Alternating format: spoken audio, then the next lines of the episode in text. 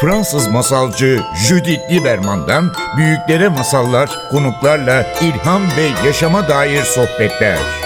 Masal Buya başlıyor.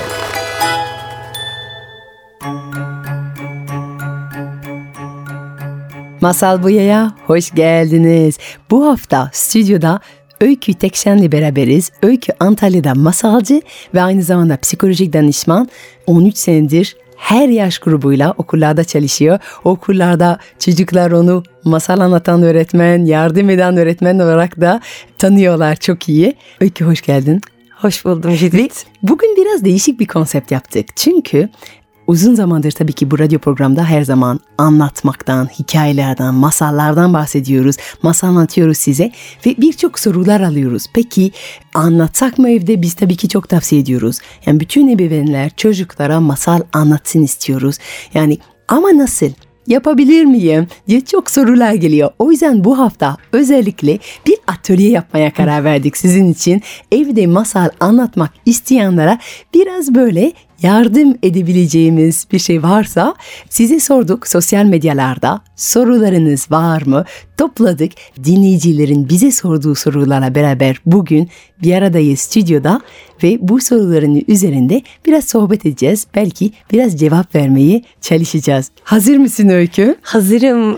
evet bize gelen ilk ve en temel soru çocuklara masal neden anlatılır? Yani çünkü değil mi? Evet. E, masal başka türlerden çok farklı bir şey. Neden sadece kitap okumuyoruz? Neden bu eski geleneksel metinleri yeniden getiriyoruz? Çocuklara masal anlatmak nasıl bir fayda ediyor? Var mı o konuda söyleyebileceğin bir şey Öykü? Evet var. Ben çocuklara hikayeleri anlatıyordum aslında seninle tanışmadan önce de. Tabii seninle tanıştıktan sonra hikayeler anlatırken onlarla bağ kurduğumu çok deneyimledim, çok derin hissettim. Çocuklara neden hikayeler anlatıyorum? Ee, onların dinlenilmeye çok ihtiyacı olduğunu da hissettim. Ben anlatıyorum, onlar dinliyor. Aynı zamanda onlar da anlatıyor ve ben de onları can kulağıyla dinliyorum ve aramızda bir bağ e, güçlü bir bağ oluşmaya başladığını hissettim ve bunun da etkilerini evde ebeveynlerden gelen dönütlerden duyunca çok mutlu oldum. Akşam gidip e, anne bir tane mum yak, hadi masal anlat bana ya da otur hadi ben de sana bir masal anlatayım diye dönütler gelmeye başladı ee, ve bu beni çok heyecanlandırdı. Neden masal anlatıyorum ya da neden masal anlatmalıyız? O bağa çok ihtiyacımız olduğunu hissediyorum. Bunu çok duyuyorum aslında. Hı-hı. Bazen insanlar düşünüyor ki masal anlatmak sadece konuşmaktan ibarettir. Hmm. Ama dinleyen yoksa masal yok. Hmm. O yüzden masal yeniden anlatılacaksa bir evde, bir sınıfta, bir grup insanların arasında ilk yapmamız gereken şey dinlemek için bir alan. Telefonsuz, ekransız bir alan belki de belli bir sessizlik olan bir alan ve bu alan içinde evet bir kişi konuşuyor ama birden fazla belki de kişi dinliyor. O dinleyebileceğimiz alanlar nadir olmaya başladıkları için çok önemli gerçekten. Evet aynı zamanda bu e, teknolojiyi de hayatımızdan bir noktada bir kısa süreliğine de olsa e, uzaklaştırabileceğimiz alanlar aynı zamanda annenin, babanın, çocuğun bir arada güçlü bir bağ da yaratabildiği alanlar evet. bunlar evde. Evet hep ee, şey düşünüyorum yani bir ilişki aslında ne kadar güçlü onların arasında ne kadar ortak hikayeleri var o kadar güçlüdür. Yani bir çift olabilir. Hmm. Akşam geldiğiniz zaman birbirinizin hikayeleri anlatıyor musunuz? Çünkü bir şey beraber yaşamak ve bir şey beraber anlatmak aynı şey değil. Yaşadıklarımızı anlattığımız zaman yeniden anlamlandırıyoruz. O yüzden bir çocuğu hayvanat bahçeye götürmek yetmiyor. Bir çocuğu özel bir gün geçirmeyi götürmek yetmiyor. Akşam geldiğimizde şey dememiz gerekiyor. Günün nasıldı? Hmm. Anlat ve dinlemek lazım ve o an bütün bu karmaşık, çok duyulu sesler, görüntüler, tatlar, kokular hepsini bağlayıp seçecek ve onları bir hikayenin içinde bağlayacak, anlamlandıracak. Ve o hikayeyi sana anlattığın zaman sen dinlemişsen o zaman anne çocuk arasında ya da çocuk öğretmen arasında bir bağ oluşuyor. Ve bu işte ilişkilerimizi güçlendiren, beraber yaşadığımız deneyimler değil, beraber anlattığımız ve dinlediğimiz hikayeler aslında. Kesinlikle buna çok inanıyorum ve çok katılıyorum. Peki o zaman hemen ikinci sorumuza geçelim. İkinci sorumuzu neden çocuklara masal anlatalım. Neden? Sadece okumuyoruz. Çünkü evet bu, bu, bu okumak, masal anlatmak ve okumak çok farklı iki şey. İkisine tabii ki yer var. Yani çocuklara elbette kitap okuyalım. Özellikle daha kitap okumayı öğrenmemiş çocuklara onlara kitapla olan ilişki başlatmak için kitap merak etsinler, yazma okumayı merak etsinler diye tabii ki kitap okuyacağız. Ama ayrı bir şeklinde anlat. Yani kapat kitabı ve tamamen kendi kelimelerinle, kendi sesinden o söylediklerin sorumlu alarak anlat. Fark ne? Neden anlatırız? Neden anlatırız? Bence en önemli fark gözlerimiz. Göz teması kuruyoruz biz anlatırken ama kitap okurken aramızda bir kitap ve sadece sözcükler var. Ama aslında karşımızdaki çocuk bizim gözlerimizle bağlantıda kalmaya çalışıyor. Sesimizle bağlantıda kalmaya çalışıyor. Kitabı kapattığımız anda karşımızda bir çocuk ya da 50 çocuk. Ee, evet bir çocuk ya da 50 çocuk arasında fark var dinleyenler arasında ama bir çocuk bile olsa göz teması kurduğun anda o bağ güçleniyor. Ben o yüzden anlatma üzerinde daha güçlü olduğunu düşünüyorum bu bağın. Evet çok önemli. Göz kontak çok önemli. Bazen çocuk ve ebeveyn arasında kitap bir kalkan gibi gelebilir. Evet. Çünkü bir duvar, bir sınır. Ama bir de şey de var benim için. Anlattığımız zaman bazı şeyler değiştirebiliyoruz. Benim için o yaratıcılık gerçekten çok önemli. Ben bunu çok tavsiye ediyorum. Akşam bir masal anlatacaksınız. Eğer kitap kapatıp kendi kelimelerinizle anlatabiliyorsanız o zaman içinde değişik şeyler ekleyebiliyorsunuz. Örneğin çocuğunuzun en sevdiği bir bisiklet mi var? Baş karakter neden bisiklet sürmesin? Veya çocuğunuz bir sevdiği bir oyuncak mı var? Bu oyuncağın adı Alfred mi? O zaman bu baş karakterin neden benzer Alfred adlı bir oyuncak olmasın? Günlük hayattan küçük parçalar toplayın. Ve onları bir göz kırpma gibi masalın içinde ekleyin. Bu masal Hansel ve Gretel masalı olabilir. Bu masal Kırmızı Başlıklı Kız olabilir. Bu masal klasiklerden biri olabilir. Ama kim diyor ki Kırmızı Başlıklı Kız ormana gittiğinde sımsıkı Alfred oyuncağını kollarına tutmuyor. Ve bu küçük gerçek hayattan çocuğumuzun gerçek hayatından ödünç aldığımız küçük ayrıntıları aslında çocuğa acayip geliyor. Diyor ki ah Aa, bu nasıl olabilir? Benim Alfred diye bir oyuncağım var. Nasıl onun da olur? Ya da benim kırmızı bir bisikletim var. Nasıl onun da kırmızı bir bisikleti olur ki kırmızı başlı kız elbette ormana bisikletle gidebiliyor. Elbette kırmızı bir bisikletle gidebiliyor. Ve birden çocuk şey yapıyor. Sen şu an yaratıyorsun. Sen şu an uyduruyorsun. Ve bu uydurma aramızda olan bir şey. Ben biliyorum uyduruyorsun. Ben biliyorum uydurduğunu ve birden çocuğumuza şey diyoruz. Evet ben senin ebeveynim ama aynı zamanda çok yaratıcı bir insanım ve sen de yaratıcı bir insansın. Eğer yaratıcı çocuklar yetiştirmek istiyorsak şey beklemememiz gerekiyor. Yok özel bir egzersiz, yok özel bir ders olacak değil. Aslında yaratıcı çocuk geliştirmek için, yetiştirmek için Bizim her gün yaratıcılığımız kullanmamız gerekiyor. Örnek olmamız gerekiyor. Ve bu küçücük dokunuşlarla aslında çocuğa şey diyoruz. Bak yaratıcılık benim elimde, senin de elinde. Haydi beraber hayal kuralım. Bu da çok önemli bir izin aşaması oluyor. Evet kesinlikle katılıyorum ve aynı zamanda siz kitabı kapattığınızda göz teması kurarken hem yaratıcılık anındasınız hem de karşı taraf o kadar aktif dinliyor ki sizi ve dinlemek bir eylem. Tamamıyla size imge gönderiyor. Ben de oradayım diyor ve andasınız aslında. Onunla berabersiniz. Yan yanasınız Evet. ve aslında iç içesiniz. Beraber yol alıyorsunuz o hikayede.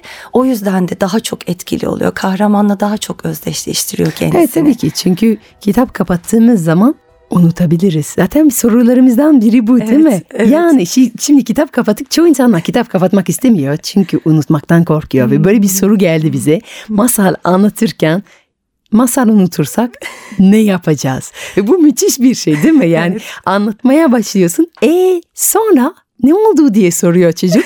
Ve şey düşünüyorsun. "Ee, sonra ne oldu? Sen ne yaparsın Öykü? Ben ne yaparım? Ee, Ben yaptım, unuttum çünkü. Aslında şöyle bir hikaye çalışmıştım. Onun temelini almıştım, iskeletini almıştım ve üzerine bir şeyler ekleyecektim. Çocuklara anlatacaktım. Ee, Bir yaprağın hikayesiydi. Fakat hikayeyi tekrar oluştururken bir şey içimde tam oturmadı ve gerçekten de ben onu anlatırken çocuklara o alan unutuldu, gitti. Ve çocuklar karşımda 50 kişi vardı. Herkes gözlerini dikmiş bana bakıyor. Şimdi ne diyecek acaba diye. Ve o kadar biz o bağı güçlü kurduğumuzu hissettim ki bambaşka bir yere gitti o hikaye. Yani benim çalıştığım hikaye başkaydı. Bitirdiğim hikaye başkaydı. Ben andaydım, ben yarattım, ben doğaçladım, çocuklar benimleydi. Ve ben inanıyorum ki bu hikayenin bu şekilde bitmesi sonrasında dedim ki iyi ki unuttum. Evet. İyi ki unuttum çünkü bambaşka bir şey çıktı ortaya. Unuttuğumuz zaman kapı açılıyor Çok doğaçlamaya. güzel açılıyor hem de. Doğaçladığımız zaman da sihirli gerçekten sadece şimdi sadece bizim aramızda olabilen bir şey açılıyor ve gerçekten müthiş şeyler oluyor. Ben şey hatırlıyorum seneler önce sahnedeydim ve bir şarkı unuttum. Yani şarkımız var burada. Bir tane büyük burunlu baba diye bir karakter vardı. Çıkıyordu bir şarkı söyleyecekti. Unuttuğumu fark ettim benim şarkım. Döndüm müzisyenime Tahir'e. Tahir'in gözlerine baktım. O da unutmuş bizim şarkımız. Böyle gülümseyerek bir panik anı ve başladık. Tahir bir ritim tuturdu ve üstüne doğaçlama. Bir rap şarkı çıktı bende. Diye başladı. O kadar eğlendik. Hiçbir şarkı bu kadar popüler olmamış. Yani ne ilginç ki. Yani aslında büyük bir korkumuz var. Ya unutursam ya plan kaybedersem. Ve kaybettiğimizde unuttuğumuzda bir kapı açılıyor ve fark ediyoruz ki bu kapının arkasındaki dünya zaten planladığımız dünyasından kat ve kat güzeldi. O risk aldığımızda, ona kucak açtığımızda, o her şeyi değiştirmeye, son dakika her şeyi değiştirmeye açık olduğumuzda orada işte sihir oluyor ve müthiş şarkılar, masal, planlar, fikirler her şey fıçkırıyor. Seneler önce Hindistan'da bir tane atölye düzenliyordum. Bu atölye bir hafta sürecekti. Ve atölye başlamadan önce iki gün boyunca yedi tane kolaylaştırıcı, yedi tane organizatör olarak toplandık. Ve iki gün boyunca bu çalışmayı dakika dakika her şeyi planladık. Tartıştık. Bu beş dakika sürdü mü? Bu iki dakika mı sürsün? Böyle bir şey mi yapalım? Şöyle bir şey yapalım. Buna böyle bir şey ekleyeceğiz. Yani gerçekten sorusunu en ince ayrıntıya kadar dev 7 gün bir toplantı için 200 kişinin katılacağı olan bir toplantı için ince ince bir plan yaptık. Sonra bu plan son gün bizim baş organizatör katladı, cebine koydu bir şey dedi. Artık arkadaşlar bir planımız var. Sıradaki o planı unutmak ve her şeyi izin vermek. Ve bu anı hiç unutmadım. Planın olsun, cebinde at ve hiç çıkartmamak üzere cebinde at. Çünkü o plan olsun sana güven versin diye var. Ama aslında anda kendiliğinden gelişecek olan şeyleri izin veriyorsan zaten ona hiç ihtiyacın olmayacak. Ona çok inanıyorum. Ona- Masallar için de kesinlikle aynı şey. O yüzden kapat, kapat kitabı. Zaten Ve- kitap duruyor yani bir şey olsa her zaman geri açabiliyorsun çok kötüyse. Ama, Ama göreceksin kitabı ki- açmaya hiç ihtiyaç olmuyor. Ona çok inanıyorum. Hiç ihtiyaç hiç olmuyor. ihtiyaç olmuyor. Orada soru, çocuk bir soru sorar. Biz de o soru kabul edip evet. üstüne doğaçlayabiliyoruz. Evet. Hemen o zaman gidiyoruz. Üçüncü sorumuza bugün. Herkes masal anlatabilir mi? Bu soru çok geliyor. Ee, Evet. gerçekten birçok insan merak ediyor. Yani çünkü masal okumaya o kadar alışız ki anlatmak başka bir şey. Herkes bu kitap kapatabilir mi? Herkes doğaçlayabilir mi? Ve neye ihtiyacımız var bunu yapabilmek için? Bence herkes masal anlatabilir çünkü zaten aslında herkes bir masal anlatıyor. Aslında herkes kendi hikayesini anlatıyor, kendi hikayesini yaşıyor. Sabah yataktan kalktığımız anda güne nasıl başlıyoruz? Elimizi yüzümüzü yıkayarak mı başlıyoruz? Çiçeğimize su vererek mi başlıyoruz? Kedimizi kaşıyarak mı başlıyoruz? Aslında biz bir kahramanız ve kendi hikayemizi anlatıyoruz. O yüzden ben herkesin masal anlatabileceğine, hikaye anlatabileceğine çok inanıyorum. Bir de zaten onu yapıyoruz değil mi? Yani Yapıyoruz. çaycıya gidiyoruz. Evet. e, mola veriyoruz Evet. gün içinde. Çayla karışılıyor. Biri diyor ki e ne yapıyorsunuz yapıyorsun?" bugünler? Ve ne çıkıyor ağzımızdan? Diyoruz ki ah inanamazsın. Geçen hafta başıma gelen olayları bir duyarsan şaşıracaksın diye başlıyoruz. Başlıyoruz. Ve anlatıyoruz. Evet. İşte masal anlatmak bu Bu, aslında. bu O doğal her gün içinde yaptığımız ama fark etmeden yaptığımız olan doğal bir iletişim sanatı var burada. Başka bir insana bir şey gördürtmek. Hissettirmek, hissettirmek. Yani aslında sen de görüyorsun ki o da görüyor anlatırken. E bunun da en temel şeyi e, inanmaktan geçiyor. Sen kendi hayatına inanıyorsun, kendi yaşadığına inanıyorsun ve bunu anlatıyorsun. Çocuk da buna zaten çok hazır, inanmaya çok hazır çünkü seni dinlemek istiyor.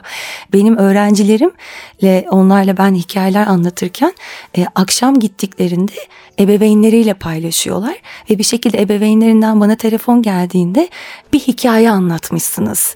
Üç gündür aynı hikayeyi anlatıyor bize. Hani ne yaptınız? Ben bir şey yapmadım. Ben sadece paylaştım ve ben paylaşmaya çok inanıyorum. Ve İşte şimdi burada çok önemli bir soru geliyor. Gelsin. Her zaman bize gelen çocuklar neden hep Aa. aynı masal dinlemek ister ve neden hep aynı masal da anlatır yani şimdi söyle, söyledin bir masal anlattın sonra üç gün boyunca aynı masal anlatır ve gerçekten çocukluk içinde acayip tekrarlar var. Bir çocuk bir olay yaşar sonra bir hafta 10 gün 20 gün boyunca bu olayı anlatır. Belki günlük hayattan bir olay olabilir. Düşmüştü biri onun oyuncağı almış bir sorun yaşandı ya da ona anlatılan bir hikaye tekrar tekrar ya anlatır ya tekrar tekrar dinlemek ister. Ve o konuda çok ebeveyn endişe duyuyor Evet. aslında. Evet. Endişe duy- duymaları gerekiyor mu? Kesinlikle hayır. Kesinlikle endişe duymalarına gerek yok. Çünkü orada çocuk ya da yetişkin dinlediği bir hikaye kim dinlemişse kahramanla bir bağ kuruyor ve tamamıyla içselleştiriyor. Aslında kahramanın geçtiği o yollar, o atlattığı eşikler, o çözmeye çalıştığı problemlerle kendisini tamamıyla içselleştiriyor ve Evet, bunu ben de yaşadım. Evet, ben de buna benzer bir şey yaşadım. O zaman ben de onun gibi davranabilirim. Ve en sonunda güneş mutlaka doğuyor. En sonunda sorunlar mutlaka çözülmüş oluyor. Ve masallar da bize onu söylüyor. Masal aslında hayatın bir simülasyonu. Hayattaki karşılaştığımız o eşikler, karşılaştığımız o problemler hep devam ediyor mu? Hayır devam etmiyor. Bir şekilde biz onlara çözüm buluyoruz. Hikayeler de aynı şekilde çözümü içinde barındırıyor ve çocuk zaten onu yakaladığında evet diyor benim bu hikayeye ihtiyacım var. Çünkü benim bu kahramanla bir olmaya ihtiyacım Çünkü sonuçta var. bir hikayenin temeli bir durum var, durum bozuluyor, sonra Evet. durum çözülüyor ve tekrar denge geliyor. Evet. Ve bir çocuğun bir yetişkin yani yaşayabilmek için, devam edebilmek için ümite ihtiyacımız var Kesinlikle. hayatta. Ve bu ümit hep ondan geliyor. Evet. Yani bak bir durum vardı, bozuldu, Çözüldü. çözüldü, yeniden denge olur. Ve çocuklar dinleye dinleye, dinleye dinleye aslında buna inanmaya çalışıyorlar Evet. başıma ne gelirse gelsin çözebileceğim. Huzur geri gelir, denge geri gelir ve ben hep şey diyorum yani güçlü yetişkinler yetiştirmek istiyorsak Hı hı. çocukluğundan itibaren çok çok masal anlatmamız gerekiyor. Çünkü güçlü bir yetişkin kimdir? Sorun yaşamayan insan değil. Hı hı. Başına ne gelirse gelsin bir çözüm bulabileceğine inanan kişidir. Ümitle devam eden ve o yüzden her şeyle yüzleşebilen, yani cesaretle hayatta adım atan bir kişidir. Şey aklıma geldi sen bunu söylerken Hansel ve Gretel masalı. Şimdi 6 yaşında bir çocuk düşünelim. Hiç okula öncesi eğitimi almamış, hiç okula gitmemiş. Hep evde eğitim görmüş ebeveynleri tarafından. Ama sürekli Hansel ve Gretel istiyor ailesinden. Şimdi dışarıya hiç çıkmamış bir çocuk. Hiç kaybolmamış, hiç ormana gitmemiş. Ama yüz kere Hansel ve Gretel dinlemiş. Ve bir gün dışarıya çıkıyor, alışveriş merkezindeler ve kayboluyor. Çocuk korkmuyor. Çünkü biliyor. En sonunda bulacak. O yolu mutlaka bulacak. Ben bu yüzden çok inanıyorum hikayelerin gücüne. Harika ve şimdi bizim programımızın sonuna doğru geliyoruz. Son bir tavsiye var mı? Bu akşam masal anlatmak bir ebeveyn için ne söylersin Öykü? Akşam eve gittiklerinde lütfen teknolojik aletlerini kapatsınlar. Ee, güzel mumlarını yaksınlar. Küçük bir çember kursunlar ve anlatsınlar. Bugününü anlatsınlar. Soru sorsunlar. Bana en sevdiğin rengi söyle desinler. Bana en sevdiğin hayvanı söyle desinler. Ve peki senin bir tavsiyen var mı? Evet benimki şey olur. Anlat, anlat, Anlat, anlat. Mutlaka. Bizi dinlediğiniz için çok teşekkür ederiz. Umarım bu akşam anlatacak bir masalınız olur. Fransız masalcı Judith Lieberman'dan büyüklere masallar, konuklarla ilham ve yaşama dair sohbetler. Masal Buya sona erdi.